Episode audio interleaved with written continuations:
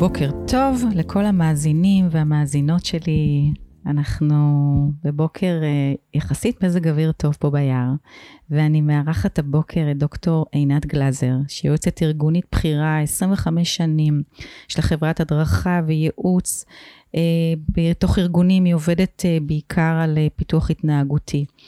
יש לה ספר שנקרא היגיון שברגש, והרצאות מאלפות. אני עכשיו גילוי נאות, אין לי חוש הומור, ואני פשוט נשפכתי מצחוק מההרצאה שלך, אה, וזה היה מאוד רציני. אז בוקר טוב, תודה שבאת. בכיף, כל כך יפה פה. אז ככה, יש מלא דברים שאני רוצה לדבר איתך. אנחנו מדברות uh, על מנהלים ועל uh, אנשים שעובדים בתוך ארגונים, שהם גם אנשים, הם גם הורים, הם גם uh, ילדים בעצמם, ואנחנו, אני, ככה מעניין אותי, את חוקרת כל כך הרבה שנים את האינטליגנציה הרגשית, חברתית, כל נושא של בינת הלב היום, של האנושיות, אנחנו בפודקאסט של אנושיות.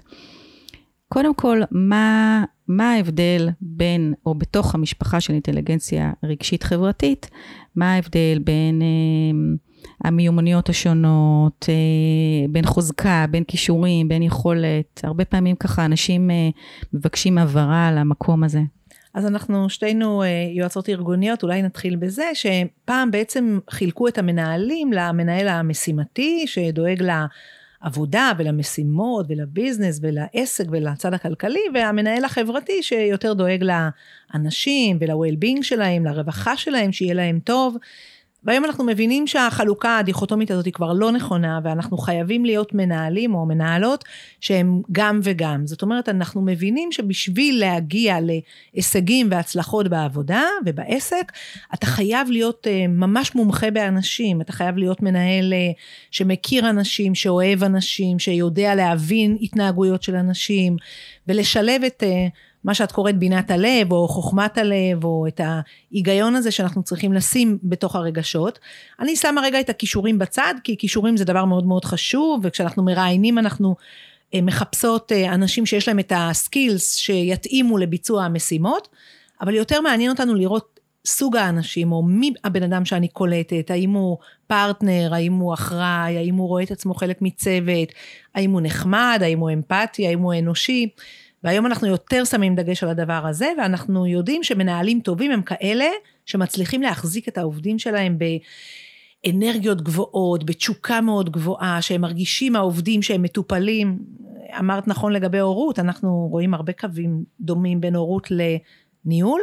וכמו שאנחנו כאימהות צריכות לדאוג שיהיה טוב לילדים שלנו, שיהיה להם חיים טובים, שיהיה להם כלים, ושידעו ככה את כל הכישורים שהם יצטרכו לחיים, ככה גם העובדים שלנו. אני מאוד רואה את עצמי כמנהלת, בתור מישהי שהיא מנהיגה ומנטורית ומחנכת, קצת אימא, קצת אבא, אה, קצת חברה, ועובדים שמרגישים טוב במקום שלהם, הם גם עובדים יותר טובים. אז היום לא רק כישורים, רזומה, השכלה, אה, זה דברים שהם טובים, אבל יותר הבן אדם, מי הבן אדם שאנחנו עובדים איתו, וככל שהאנשים יהיו יותר טובים, העסק יהיה יותר טוב, אנחנו רואים את זה באמת בכל הארגונים שאנחנו עובדות איתם. כן.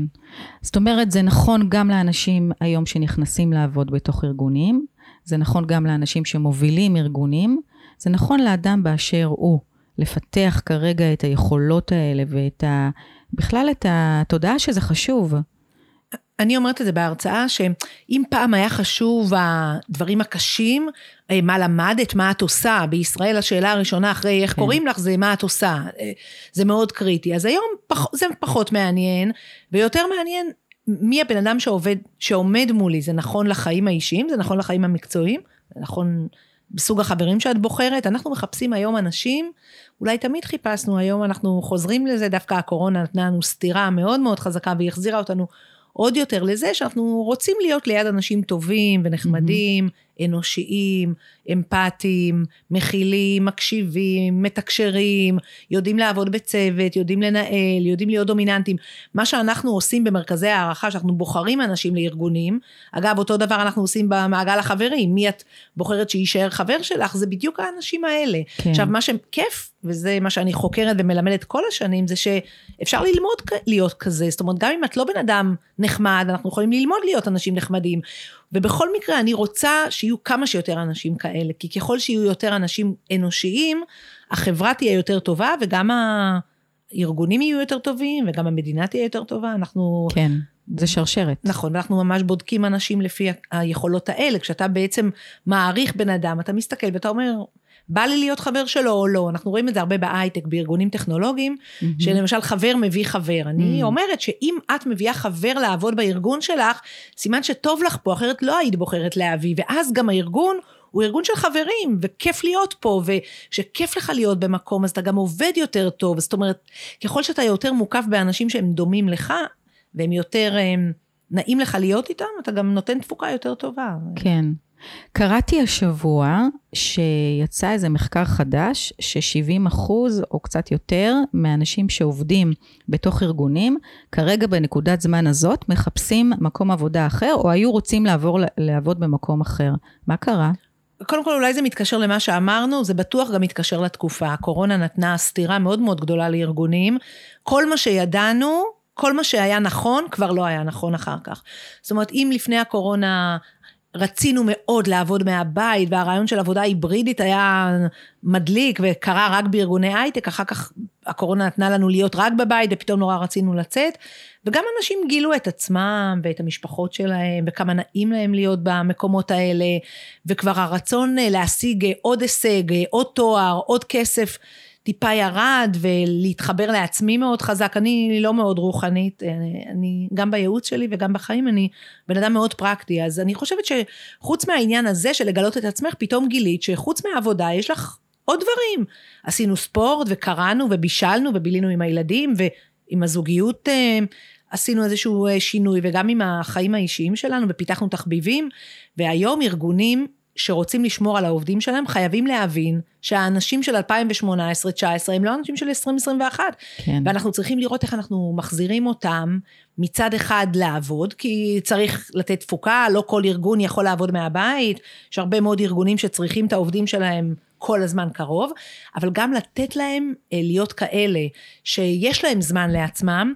בסדנאות של אינטליגנציה רגשית יש לי סעיף של אה, אה, נתיב אחד שאני מדברת על מודעות עצמית, ואני אומרת שמנהלים טובים אוהבים את העובדים שלהם ודואגים לחיים האישיים שלהם. אני כמנהלת רוצה שלעובדים שלי יהיה זמן פנוי, שיהיה להם זוגיות טובה והורות טובה ו... פנאי ותחביבים וכולי, כדי שהם גם יהיו עובדים יותר טובים. אני מדברת ממש ברמה אפילו האינטרסנטית שלי, ככל כן. שיהיה לך חיים יותר טובים גם, ופנאי ותחביבים ו, וטיולים, ויהיה לך חוויות טובות, גם תבואי בכיף לעבודה. אז אם פעם דיברנו על זה וזה היה כזה אמורפי, איך עושים את זה, היום אנחנו מבינים שזה ממש must, וה-70% מהאנשים שמחפשים את עצמם היום, אנחנו נוכל להחזיר אותם בזה שנדאג להם למה שהיה חסר להם ופתאום הקורונה, הרבה פעמים אירועים כאלה שהם דרמטיים בחיים, נותנים לנו סטירה ואנחנו לא חוזרים להיות כמו שהיינו. הרבה אנשים שחולים פתאום מגלים שיש הרבה דברים, אנשים שנוסעים לחו"ל או מתנתקים או הפסיקו להש... כל מיני כן. תופעות כאלה שקורות לנו, ואנחנו פתאום מגלים את האור. אנחנו המנהלים צריכים לדאוג לזה, המנהלות צריכות, צריכים, צריכים וצריכות לדאוג לזה שיהיה להם את הדבר הזה ואפשר לעשות את זה, זה לא חייב להיות מאוד דרמטי. כלומר, אני יכולה שהם יעבדו והם ייתנו תפוקה בפרודוקציה והכל, וגם שיהיה להם את החיים שלהם. אני חושבת שה-70 אחוז זה מספר מוגזם, זה תכף okay. אוקיי. יתעשת חזרה. אוקיי. Okay. בכל מקרה, אנחנו באמת נמצאים באיזושהי תקופה של כאוס, ואני שאלתי את עצמי, ומעניין אותי לשמוע מה את אומרת כחוקרת, אמ, יש בפסיכולוגיה את המודל של ה freeze, fight ו flight. האם הכאוס הזה ואנשים אמ, שהם מנהלים בתוך ארגונים שלא אמ, מנהלים כמו שצריך או כמו שרצוי את הארגונים, זה בגלל שהם עדיין נמצאים באחד מהמצבים האלה של freeze, fight או flight? כן, אני חושבת שקודם כל זה בעיה אם הם עדיין נמצאים אחרי שנה וחצי שאנחנו בתוך הסיפור הזה, אבל זה בטוח היה נכון בהתחלה, שבאמת אנשים נכנסו למצב כולנו נכנסנו למצב של אי ודאות וכאוס ואי בהירות והיינו באמת במצב שלא ידענו איפה אנחנו נמצאים והחלק גדול מהטעויות שמשלמים עליהם היום נעוצות בתקופה ההיא, למשל מנהלים שלא שמרו על העובדים שלהם, למשל מנהלים שפעלו בדרך הישרדותית ולא בדרך אה, אה, מכילה ומקבלת ואנושית, אה, זה כל מיני לוקסוסים שיכולים לבוא אחר כך. אז בהתחלה באמת היינו כולנו בפריז, היינו כולנו באי ודאות, זה מצבים שאנחנו לא אוהבים להיות, אנשים אוהבים להיות במצב ה... בפסיכולוגיה יש, יש מושג שנקרא המוכר והידוע, זה מה שאנחנו אוהבים, את הבית, את העבודה, את השגרה, כל הזמן אמרו לנו שנחזור לשגרה, כי כאילו שגרה פתאום נהייתה דבר טוב, נורא טוב. שגרה גם נכון, היום. נכון, אנחנו מאוד אוהבים, כן, אבא שלי יש לו ברכה כזאת, תמיד הוא אומר, שלא יהיה אחרת, שככה יישאר, זאת אומרת, גם אני לא רוצה יותר טוב, אני רוצה שככה יישאר, ופתאום לא נשאר אותו דבר, והיה משהו שונה, ובאמת לא ידענו איך להתנהג. אבל לאט לאט אנשים מנהלים ועובדים ואנשים התאימו את עצמם לסיטואציה ופתאום הבנו שהכאוס הזה, האי בהירות, הולך וחוזר, עברנו והחלמנו וחלינו וחזרנו, פתאום זה המצב הרגיל ואנחנו לומדים לחיות עם המצב הזה, והיום באמת חייבים כבר לסגל אה, התנהגויות אחרות. גם זה מתאים לנו כאנשים שאנחנו יודעים לתפקד מאוד טוב בלחץ. התמודדנו יפה יחסית למה שנכפה עלינו מהרגע להרגע, ידענו להתמודד מאוד מאוד יפה.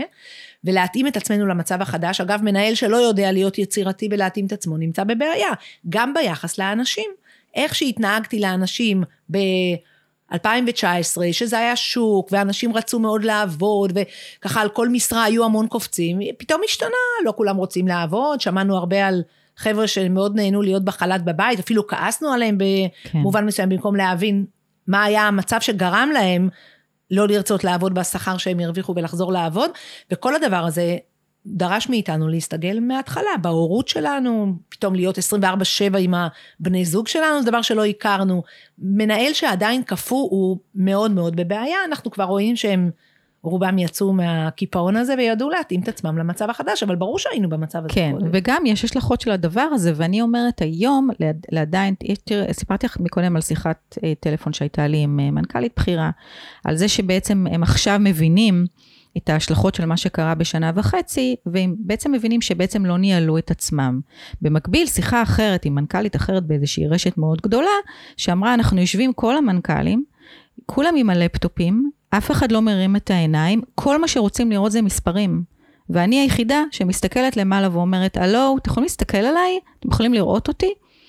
אז, אז, אז איך אפשר לעשות את זה אחרת? קודם כל, אם פעם זה היה משהו של משאבי אנוש, או מנהלים ומנהלות, היום זה לא ככה, יש הרבה, אני שמחה להגיד שכל כך הרבה שנים אני בתחום, ואם פעם זה היה תחום אה, של הבנות, הנשים, או המנהלות, או המשה, או הרווחה היו צריכות לדאוג לדבר הזה, היום גם מנהלים מבינים שאי אפשר לעשות שום דבר אם אנשים לא הולכים איתך.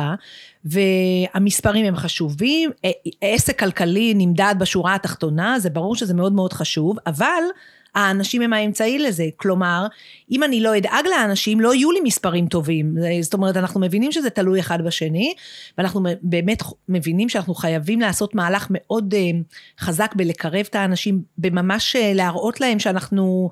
אוהבים אותם, אכפת לנו, הם לא רק, יש סקר מאוד מעניין של גלופ שבדק 86 אלף אה, אה, עובדים בכל מיני ארגונים, וזה אחד הדברים שאנחנו משתמשים הרבה בסדנאות של הנעת עובדים. ואחת השאלות זה האם מתעניינים בך במקום העבודה כבן אדם, האם אתה מעניין, אני עינת, לא אני עינת העובדת, אני עינת הבן אדם, אכפת לכם שהקמתי לא טוב, שהבת שלי לא מרגישה טוב, שאנחנו משפצים את הבית, שבעלי עזב את הבית, האם אכפת לכם מהדברים האלה? ואנחנו רואים שמנהלים שאכפת להם, שמנהלים שיח בייעוץ, הרבה פעמים למנהלים, אני אומרת, מאוד חשוב פגישות עבודה ושוטף וישיבות, קריטי. אבל גם מאוד חשוב הפגישות האישיות האלה, על זה ששיחת כן. הבוקר לא תהיה רק מה עושים היום ומה המשימות, אלא גם איך עברה השבת, ומה היה, ומה אכלתם, ומה הכנתם, ומנהלים שרואים במקום העבודה שלהם בית, הם גם עובדים יותר טובים. אז אני מתבאסת מהמנהלת שדיברת איתה, שכאילו זה רק התפקיד שלה, זה צריך להיות תפקיד של כל ההנהלה. Mm. לאהוב את האנשים, לדאוג להם, וגם להבין שאם הם לא יהיו שם, הם ימצאו אנשים אחרים שכן, זה גם נכון כן. לבית. כלומר, אנשים שלא טוב להם בבית הולכים לחפש בתים אחרים. אה, אני רואה, זה נורא משמח אותי שהילדים הגדולים שלי עוד נהנים לבלות איתי. אני כן. מייחס לזה לא רק לתפקיד שלי, אלא לאווירה שאנחנו רוכשים ומייצרים סביבם. זאת גם הסביבה שאני צריכה לייצר במקום העבודה. נכון, אבל את מדברת הרבה על איך מנהל בעצם צריך לנהל את העובדים שלו, ואת האנושיות בתוך הארגון שלו. אבל אני אומרת, אם הם לא יודעים לתת לעצמם ולפתח בתוך עצמם, או, או את הניהול העצמי, את הניהול הרגשי, את הניהול המנטלי שלהם, איך אנחנו מצפים שהם יעשו את זה עם העובדים? זה אוטופי מה שאת אומרת, לדעתי. מה שאת אומרת זה שברגע שמנהל יהיה כזה, גם יהיה לו יותר קל לעשות את זה לאחרים, ובזה אנחנו מסכימות, את צודקת. אוקיי. אבל מה אני עושה אם יש לי מנהל שהוא לא יודע לעשות ככה לעצמו? הוא לא בן אדם כזה, הוא לא רגיש, הוא לא קשוב, אז אני יכולה לעבוד איתו אחד על אחד, בטח את עושה את זה, אני עושה את זה הרבה כדי לנסות ללמד אותו את הדברים האלה. Mm-hmm. אבל יש שלב, אני לא צריכה להגיד לך, אנחנו באותו מקצוע, שאנחנו מרימות ידיים, ואני אומרת, אוקיי, הוא הגיע לקצה שלו, יותר נחמד מזה, יותר אנושי, יותר מכיל הוא לא יהיה. מה בכל זאת אני עושה? ואז אני, מכיוון ששוב, אני באה מגישה מאוד מעשית, אני אומרת, אוקיי, זה הגבול שלך, אתה פה עד 60, סבבה, תהיה כזה. אבל כשאתה מדבר עם העובדים שלך, תהיה הכי מכיל ומקשיב ורחום. הרבה פעמים מנהלים אומרים, אז פתאום היא, היא מתנהגת בצורה הזאת, אני לא מצליח להבין. אני אומרת, זה לא מעניין אותי אם אתה לא מבין. היא כזאת, זה מה שהיא צריכה, היא צריכה חום ואהבה וקרבה, אתה תיתן לה את זה, גם אם אתה לא מבין ולא צריך את זה בעצמך. יש, יש בנו משהו מאוד אתנוצנטרי, אנחנו מתנהגים לאחרים כמו שאנחנו רוצים להתנהג אלינו. אז אם נגיד אני לא צריכה כל יום שתגידי לי בוקר טוב, גם זה נראה לי לא בסדר להגיד לאנשים אחרים, כי... ואז אנחנו אומרים, לא, אתה לא צריך שיגידו לך מאה אחוז, אתה לא צריך שיתעניינו בחיים האישיים שלך, זה בסדר. היא כן, הוא כן צריך, היא כן צריכה, הם כן צריכים, ולכן הכי טוב זה יהיה המנהלים שלך, שהם כאלה בעצמם, מאוד מפותחים, מאוד מכילים, מאוד אנושיים, ואז הם גם יהיו מנהלים יותר טובים, וכשאנחנו עושים בחינות, רעיונות, תצפיות, מרכזי הערכה, אני מראש מחפשת את המנהלים שלך. Mm-hmm. מה לעשות? שלא כולם כאלה. ברור. ויש לי הרבה שלא, ואז אני צריכה ללמד אותם, ולהכשיר אותם, ולהקנות להם מיומנויות, ובשלב מסוים גם להגיד, אוקיי, הוא הגיע לרמה 10, הוא הגיע ל-9, הוא הגיע ל-5, אבל גם זה שהגיע ל-5, יש לי ציפייה ממנו. אני רוצה שגם הוא יהיה הכי... כן, כי את אומרת שזה נרכש, נכון? נכון. זה נכון, נרכש, נכון. וזה, וזה באמת עניין של מודעות. ולכן אנשים שחיו בבתים שקיבלו את זה, והיו בכל מיני מקומות שיקנו להם את המיומנות האלה, יש כאלה שיגידו אופי, או נולדו, נולדו עם זה, אבל לא משנה, אנשים שבאים עם המטען הזה, ברור שיותר טוב. אבל יש הרבה שבאים אלינו והם נורא נורא טובים בתחום התוכן שלהם, ואין להם את זה ברמה האישית. ואז אני צריכה לתת להם את זה. אני שמחה שהרבה ארגונים היום מבינים, יש אה, מנטורים ויש אה, יועצים ויש מאמנים ויש מאמנים מנטליים, מה שפעם היה לוקסוס וככה לקח, היום אנחנו מבינים שאם אתה רוצה להיות מנהל יותר טוב, כן. אתה חייב שיהיה לך את הכישורים האלה, ואם אין לך, אתה הולך מאוד מאוד אחורה, זה מהפכה שהגיעה מארצות הברית והגיעה אלינו טיפה באיחור, אבל היא, היא גם פה. Mm-hmm. גם מנהלים בנים, כשאני התחלתי ללמד אינטליגנציה רגשית, זה היה אה, סדנאות שהיו מיועדות לנשים בלבד, אולי לגבר אחד או שניים. היום, בכל קורסי הניהול, גם של גברים, אנחנו מבינים שהסעיף הזה, להיות בן אדם רגיש ואמפתי ומסוגל לעבוד בצוות ותקשורתי וחמוד ונחמד ועם אישיות כזאת משתלבת, הוא יהיה מנהל יותר טוב, אני כבר כן. במרכזים מחפשת אותם. כן. בוא נדבר רגע על אמפתיה, כי אני מבינה שלילדים שלנו אה, זה יכולת שהולכת ומתמעטת בדור החדש, אז אני... גם בזה אנחנו אשמות, כי הכלים שההורים שלנו נתנו לנו היו מעולים, אנחנו היינו המון מחוץ לבית, רובנו חלה הרבה, אני בת 50, אז בדור שלי הרבה חלקו חדרים עם אחים. אמ, התנדבנו, היינו בתנועות נוער, אצלי בכיתה היינו... הוויכוח היה לא מי בתנועה ומי לא, אלא באיזה תנועה. כן. אז היו ככה כלים מאוד מאוד טובים שלימדו אותנו, כל המשחקי החברה, כל משחקי הרחוב, הם משחקים ששמים מאוד דגש על כישורים כאלה.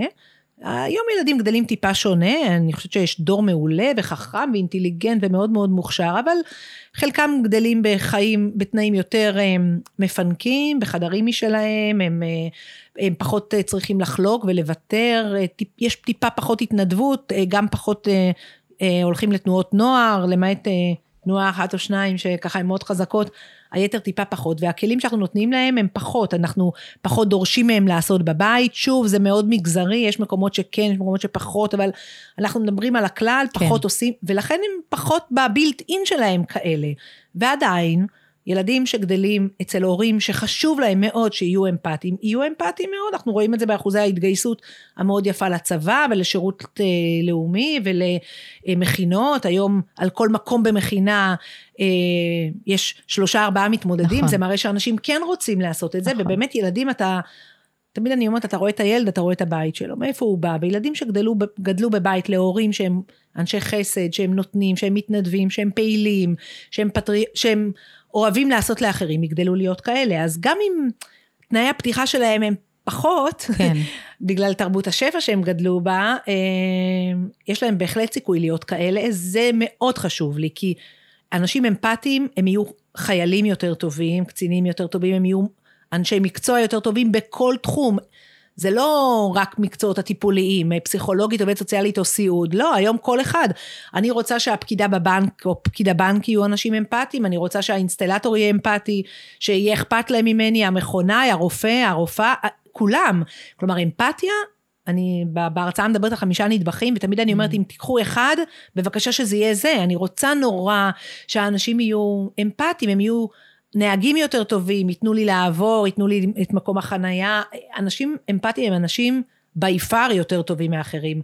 אני מציעה לרווקים ולרווקות, שאתם מחפשים מישהו, חפשו אחד כזה שהוא אמפתי, שהוא טוב, שהוא נותן, שהוא מכיל, זה השיחוק הכי טוב. כל, כל מה שאת מכלילה בתוך האמפתיה, זה הנתינה, זה האכפתיות. זה ההקשבה ו... לאחר, זה היכולת שלך לשים אנשים אחרים לפני הצרכים שלך. נכון שאני מאוד ממהרת, אבל את רוצה להיכנס, אני אתן לך להיכנס, כנראה גם את ממהרת, אנחנו לא בתחרות. כן. אני, אני רוצה שיהיה לך טוב. אנשים צריכים להבין שהחיים זה לא תחרות, כשאתה טוב, אתה טוב, ואז העולם טוב אליך, לא בגלל ה...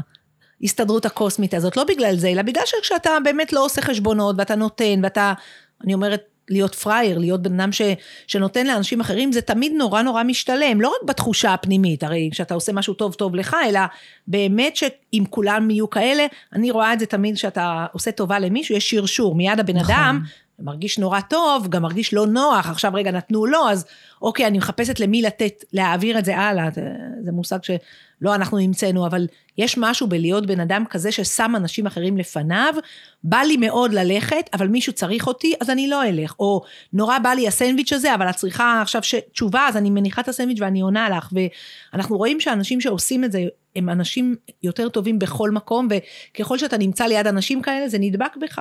נכון, ממש. יש משהו בלהיות טוב ובלהקיף את עצמך באנשים טובים, שאתה דואג לחיים היותר טובים שלך. כן.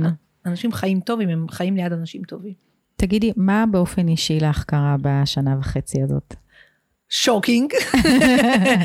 אה, אנחנו חזרנו מטיול אה, גדול, היינו בלפלנד וחזרנו לחודש טירוף של עבודה, אה, חודש מרץ זה יום האישה, תודה עלה, וחודש אפריל זה הרמות כוסית לפסח, והיומן היה מלא מלא מלא מלא, והתקשרה אליי מפיקה. ושאלה אם אני מרצה בזום, ולא ידעתי מה זה זום בשמיני לשלישי, ואמרתי לה לא, ואמרתי אוקיי, יום יומיים, זה יירגע, ונחזור חזרה, ובתשיעי עוד פעם התקשרו ושאלו בזום, ובעשירי עוד הפעם, הייתי בהפריז שאת אומרת, וגם הייתי בהכחשה טוטאלית, כאילו הייתי בטוחה שזה סרט של יומיים שלושה, ואוקיי, וטוב להוריד ככה רגל מהגז, אני באמת, תודה לאל עובדת הרבה, אז נוריד רגל מהגז וקצת ננוח, ואחרי כמה ימים הבנו שזה פה כדי להישאר, ו... הסתגלנו מחדש למציאות, והקמנו סטודיו, וקנינו מצלמות, ועמודי תאורה, ומיקרופון, והתחלתי ככה לעשות לייבים בפייסבוק, שזה דבר שאני לא כל כך אוהבת לעשות, וגם לא כל כך טובה בו, ופתאום ככה גיליתי שיטות עבודה חדשות, וגיליתי דרכים, והתחלנו לעשות דברים בבית, ופתאום היה לנו כל יום בעשר בבוקר קפה ועוגה בגינה, בעלי ואני, וראיתי הרבה הרבה טוב. אני מוותרת על הקורונה ועל התקופה, ואני לא כל כך באסכולה של תודה לאל שזה קרה, כי למדנו כל מיני דברים, אני מוותרת על הדבר הזה, זו הייתה תקופה מאוד מאוד קשה, לכולם היה כן. קשה, גם בריאותית, ואנשים נפטרו, ודאגנו מאוד להורים, והשסע בעם, לא תקופה טובה. מאוד. אבל אם כבר קרה התקופה הזאת, זה גם משהו שאני אומרת עכשיו, שאם כבר נכפה עלינו, נגזר ולא רצינו וזה בא, בואו ניקח מזה דברים שאנחנו יכולים. בואו נגלה את המשפחה, בואו נגלה כמה... נעים להיות בבית, אם פעם מאוד דאגתי אם יש לי 100 הרצאות או 90 הרצאות, אז פתאום אני אומרת, אוקיי, אז הנה גם עם 10 אפשר להסתדר, ואתה לומד להיות יותר צנוע, גם בבקשות שלך וגם בדברים שאתה, ולהיות יותר קשוב, גם לאחרים וגם לסביבה, היינו שכנים יותר טובים, אה, גילינו פתאום אה, כמה חשוב לעזור לאנשים אחרים, אני חושבת שאנשים התנדבו, זה היה מקסים לראות נכון. בטלוויזיה. הרי לא היה מה לשדר, אז כל יום שידרו אייטמים מ-3 עד 11 בלילה, וכל פעם היו אנשים ככה שהיו צריכים עזרה, וראית את כמה אנשים טובים, כל מה שמדברים, שאנחנו נורא דואגים לעצמנו, ממש לא, אנשים גילו, לא גילו, פשוט הצליחו פתאום אה, להוציא לפועל את ה... כמה אנחנו באמת אנשים טובים. כן. לא אנחנו הישראלים, אנחנו, אנשים הם אנשים טובים במהות שלהם, ומאוד עוזרים אחד לשני ומאוד טובים אחד לשני, והקורונה חשפה את זה. חשפה את זה מאוד. נכון. יש איזה ספר שאני קוראת אותו עכשיו, של אה, רוטחר אה, ברכמן, יצר לב האדם טוב מנעוריו, המין האנושי. שהוא בא מאסכולה של, אה, של האדם יהיה יותר טוב אם, אם נראה לו את הטבע שלו. וזה קצת ככה מחבר אותי ומזכיר לי לכל השיחה שלנו, שעוד רגע מסתיימת, שאת אומרת, בכל אחד יש את היכולת הזאת לפתח את האנושיות, את האמפתיה, את ה... להיות בן אדם יותר טוב. אני, אני ממש מסכימה עם הכותרת של הספר. אה, האנשים נולדו טובים, אנחנו רואים את זה על תינוקות ש... מגיל אפס הם אמפתיים כלפי אחרים, אנחנו רואים את זה על ילדים, כמה מהר הם מתיידדים, ובמהלך השנים אנחנו הופכים להיות יותר מחוספסים, טיפה יותר ציניים, אנחנו כבר לא סומכים על כל אחד, קצת נדפקנו, אז אנחנו כבר יותר אה, סקפטיים, אנחנו בודקים, וכשאתה מגרד את כל הדבר הזה, שהוא דבר חיצוני, כי במהות שלנו, בבסיס שלנו, אנשים הם באמת אנשים טובים. אם תיפלי ברחוב, אני אומרת בהרצאה, אני אומרת על במות, אני אומרת, אם אני אפול פה עכשיו, אתם לא מכירים אותי, אף אחד לא מכיר אותי, רואים אותי עולה לבמה, אין אחד שימשיך לשבת, כולם יבואו, כי זה בטבע שלנו, ככה אנחנו, אנחנו באמת אנשים טובים. אה, אני רואה הרבה אה, סרטי טבע, אנחנו רואים את זה גם שם, שחיה נפצעת והחברים שלה באים לעזור לה, ככה אנחנו. החיים אולי אה, לימדו אותנו להיות אחרים, אני חושבת שאנשים שעברו לא עלינו חיים קשים, הם הופכים להיות יותר ככה מכונסים ו- ומפחדים להיות. כשאני אומרת כן. בוא תהיה טוב, בוא תהיה פראייר, בוא תיתן, אנשים נורא מפחדים מזה, אבל, אבל היצר שלנו הוא באמת טוב מנעורינו, אנחנו באמת אנשים טובים. לפעמים נאבדנו קצת, או ככה הלכה הדרך, וצריך להחזיר אותנו לגלות. אני יודעת שהרבה פעמים אנשים אחרי מפגשים אומרים, אה, עכשיו אנחנו נחזור להיות כאלה. כלומר, פתאום אה, לארח 30 אנשים זה לא נדפקתי וכולם באים אליי, אלא איזה מזל יש לי שיש 30 אנשים שמוכנים לבוא אליי, וככל שנזכיר לעצמנו את זה יותר, כמה זה לא רק עושה טוב לאחרים, זה קודם כל עושה טוב לעצמך, וככל שנגדיל את המעגל הזה, שהוא גם ככה גדול, כאילו, באמת. אה, נכון. אה, יש יותר אנשים טובים מלא טובים, כלומר, כשאני מגיעה לקאנטרי, אני תמיד אה, שמה ליד הבריכה את, ה, את התיק. אז אנשים אומרים, שימי בלוקר, אה, יכולים לגנוב לך. אז אני, אני אומרת, תראו, יש פה אנשים שבאים לסחוט איתי. אני מאמינה שמתוך המאה האנשים שפה, 99.9 אחוז לא יגנבו את התיק. כמו שאני לא הייתי מעלה על עצמי לגנוב תיק של מישהו אחר. אז בשביל החצי אחוז, הבן אדם הזה שאולי יגנוב את התיק, אני עכשיו אלך ואעשה את כל הפרוצדורה הזאת, אני מעדיפה פעם אחת שיגנב לי התיק, ולא לאבד אמון באנשים. אני באמת חושבת שכשאנשים הם אה, תמימים, הם נאיבים, רוב הזמן הם מגלים שזה משתלם להיות. רוב האנשים לא גנבים, לא רוצחים, לא אנסים. רוב האנשים שהולכים אחריי ברחוב חשוך לא ייגעו בי. אחד פעם ב- יכול להיות שכן. אני לא אומרת לא להיות אה, זהיר ולא להיות קשוב ולהיות לגמרי אה, עוצם עיניים. לא. כן. אבל כשאתה בן אדם שנותן אמון ושאתה עושה את הדברים האלה, אתה מגלה שבדרך כלל זה... חוזר אליך טוב. נכון, נכון, אני מסכימה איתך. אני חושבת שזה עניין של מידתיות ו... ו- ואיזונים. גם אה, ארגונים כאלה, היום אה, אנחנו רואים הרבה באתרים של חברות וארגונים, יש אה, סלייד כזה של תרומה לקהילה, או מה אנחנו עושים למען הקהילה. הרבה ארגונים גדולים, לא הרבה, כל הארגונים הגדולים בארץ, גם בעולם, יש להם חלק שהם מממנים לעובדים שלהם שעות כדי שילכו לתרום. הם מבינים, גם כי זה מסחרית מאוד טוב להם, אני מעדיפה לקנות מארגונים טובים שמתנהגים יפה לעובדים שלהם, וגם כי לעובדים זה עושה יותר טוב, אז שאתה בן אדם שאתה יודע לתת חזרה, זה תמיד נורא נורא משתלם לך. אני, שאני רואה לפעמים בארגונים שמתייחסים לא יפה לעובדים, לא בא לי להיות... אה, לא בא לי לעבוד איתם, אנחנו רואים את זה הרבה כן. בעבודה שלנו, כי אני יועצת בארגונים, ואני לפעמים רואה דברים, אני אומרת, אך, אם הייתי יודעת את זה קודם, אולי לא הייתי עובדת שלהם. אני מעדיפה להיות ספק של ארגונים טובים, אני מעדיפה לקנות מארגונים אה, שמתנהגים יפה לאנשים שלהם, שמשלמים להם יפה, שמתנהגים אליהם טוב, ואז זה גם מסחרית יותר טוב. כלומר, אין דבר שתשכנ... שאנשים ישכנעו אותנו, נכון. למה זה לא כדאי להיות כאלה. כל הטיעונים הם לפה. נכון, נכון, נכון, נכון, לגמרי. הנה, ואם אנחנו התחלנו באותו, אותם אנשים שרוצים לעבור עבודה, אז, אז זה הדרך להשאיר אנשים בתוך עבודה, וזה הדרך לעשות את הארגונים יותר טובים ויותר מצליחים, ולהגיע לתפוקות שלהם כשהם בעצם מתנהגים בצורה יותר אנושית, והם משלבים ומאוזנת בין המיקוד במטרות תפוקות ותוצאות וכסף לבין אה, אה, התייחסות ויחס אה, הוגן, עולה, מכבד, אמפתי, קשור. כשאתה שואל אנשים למה הם נשארים בארגון שלהם, הם כמעט תמיד יגידו בגלל המנהלים שלנו, פחות בגלל הארגון, הכסף הוא תמיד חשוב אבל, והתנאים הם תמיד חשובים, אבל הם תמיד יגידו בשביל המנהלים, הרבה פעמים אנשים אמרו, בשבילך אני עושה את זה, לא הייתי עושה את זה, אבל בשבילך אני עושה את זה. ולכן התנאי הראשון להחזיק אנשים בעבודה, זה להתנהג אליהם יפה. כשאתה מתנהג יפה לאנשים, אנשים לא יאכזבו אותך. אני לא אומרת שהם לא יעזבו, לפעמים אני, הם עוזבים וגם טוב שהם עוזבים, כי הם רוצים נכון. להתפתח ולהתקדם, אני לא רוצה להחזיק אנשים פה כן. עד הנצח, כשעובדים עוזבים אותי והולכים למקום יותר טוב, זאת מחמאה גם בשבילי, אבל כשעובד טוב לו, שמתנהגים אליו יפה, הוא לא יפגע בארגון, כשאנחנו יודעים על ארגונים שעובדים מחבלים בתוך הארגון, הם כן. עושים את זה כי הם, כי התנהגו אליהם לא יפה, גם בגלל שהם אנשים לא, לא סגורים, אבל יש גם משהו בהתנהגות שלנו, אז התנאי כן. הראשון להחזיק אנשים זה להתנהג אליהם יפה, כשאתה מתנהג יפה לאנשים שלך, הם יחזירו לך, גם אליך, וגם לאנשים אה, מסביב. אני אומרת לבנות שלי, יש לי שתי בנות גדולות ובן, ואני אומרת להם, אל תחזירו לנו, לאבא ולי, על מה שאנחנו נותנים לכם, בחיים לא תצליחו להחזיר לנו. אה. ילד לא יכול להחזיר להוריו, אז אל תחזירו, תחזירו לילדים שלכם. כן. כלומר, תתנהגו ככה לילדים שלכם. אז אני אומרת את זה גם למנהלים. ת, תתנהגו יפה לעובדים שלכם, הם יחזירו את זה ללקוחות שלכם, ואז זה יהיה לך, בסוף אתה מקבל את זה חזרה, אנחנו נכון. שרשרת אחת. כן. טוב, אז לסיום, אה, תני איזושהי תקווה על מה את רואה ממה שהתחדש וממה שקורה במדינה שלנו הקטנה. יש, יש תקווה. אני חושבת שאנשים, אה, בטח היום שאנחנו אולי טיפה, טיפה, טיפה בחוץ, או נורא רוצים להאמין שאנחנו כבר טיפה בחוץ, חיסון שלישי, וככה המצב זה, אז... לא נראה לי. כן, כן, נראה לי כן, אנחנו בגישה חיובית וטובה, וכן, הנה, אנחנו בחיסון שלישי ויהיה טוב, אבל בכל מקרה זה ייגמר. עוד שבוע, נכון. עוד חודש, עוד שנה, עוד חמש שנים. התקופה הזאת תיגמר. ומה שיישאר זה רק האפקטים שלמדנו. ואם אנחנו באמת, אה, אמרתי, נגזר עלינו, אז אם נגזרה עלינו התקופה המבאסת הזאת, ואנחנו נלמד לקחת את הדברים הטובים של להיות אה, דואגים אה, לאנשים אחרים, להתנהל יותר נכון, להתחבר יותר לעצמנו, להכיר יותר טוב את המגבלות שלנו, להיות טיפה יותר...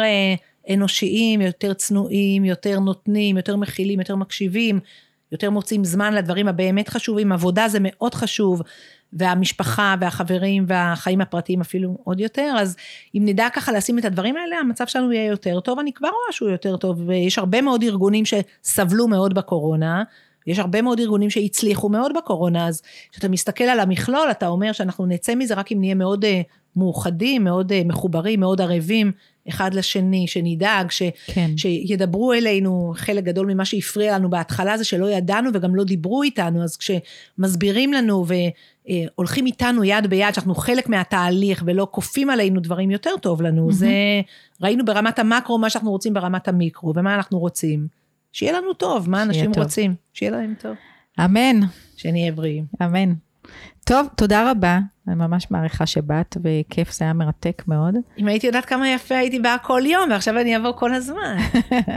מוזמנת תמיד. תזמיני אחרים לפה גם. תודה, ולהתראות לכם. ביי ביי.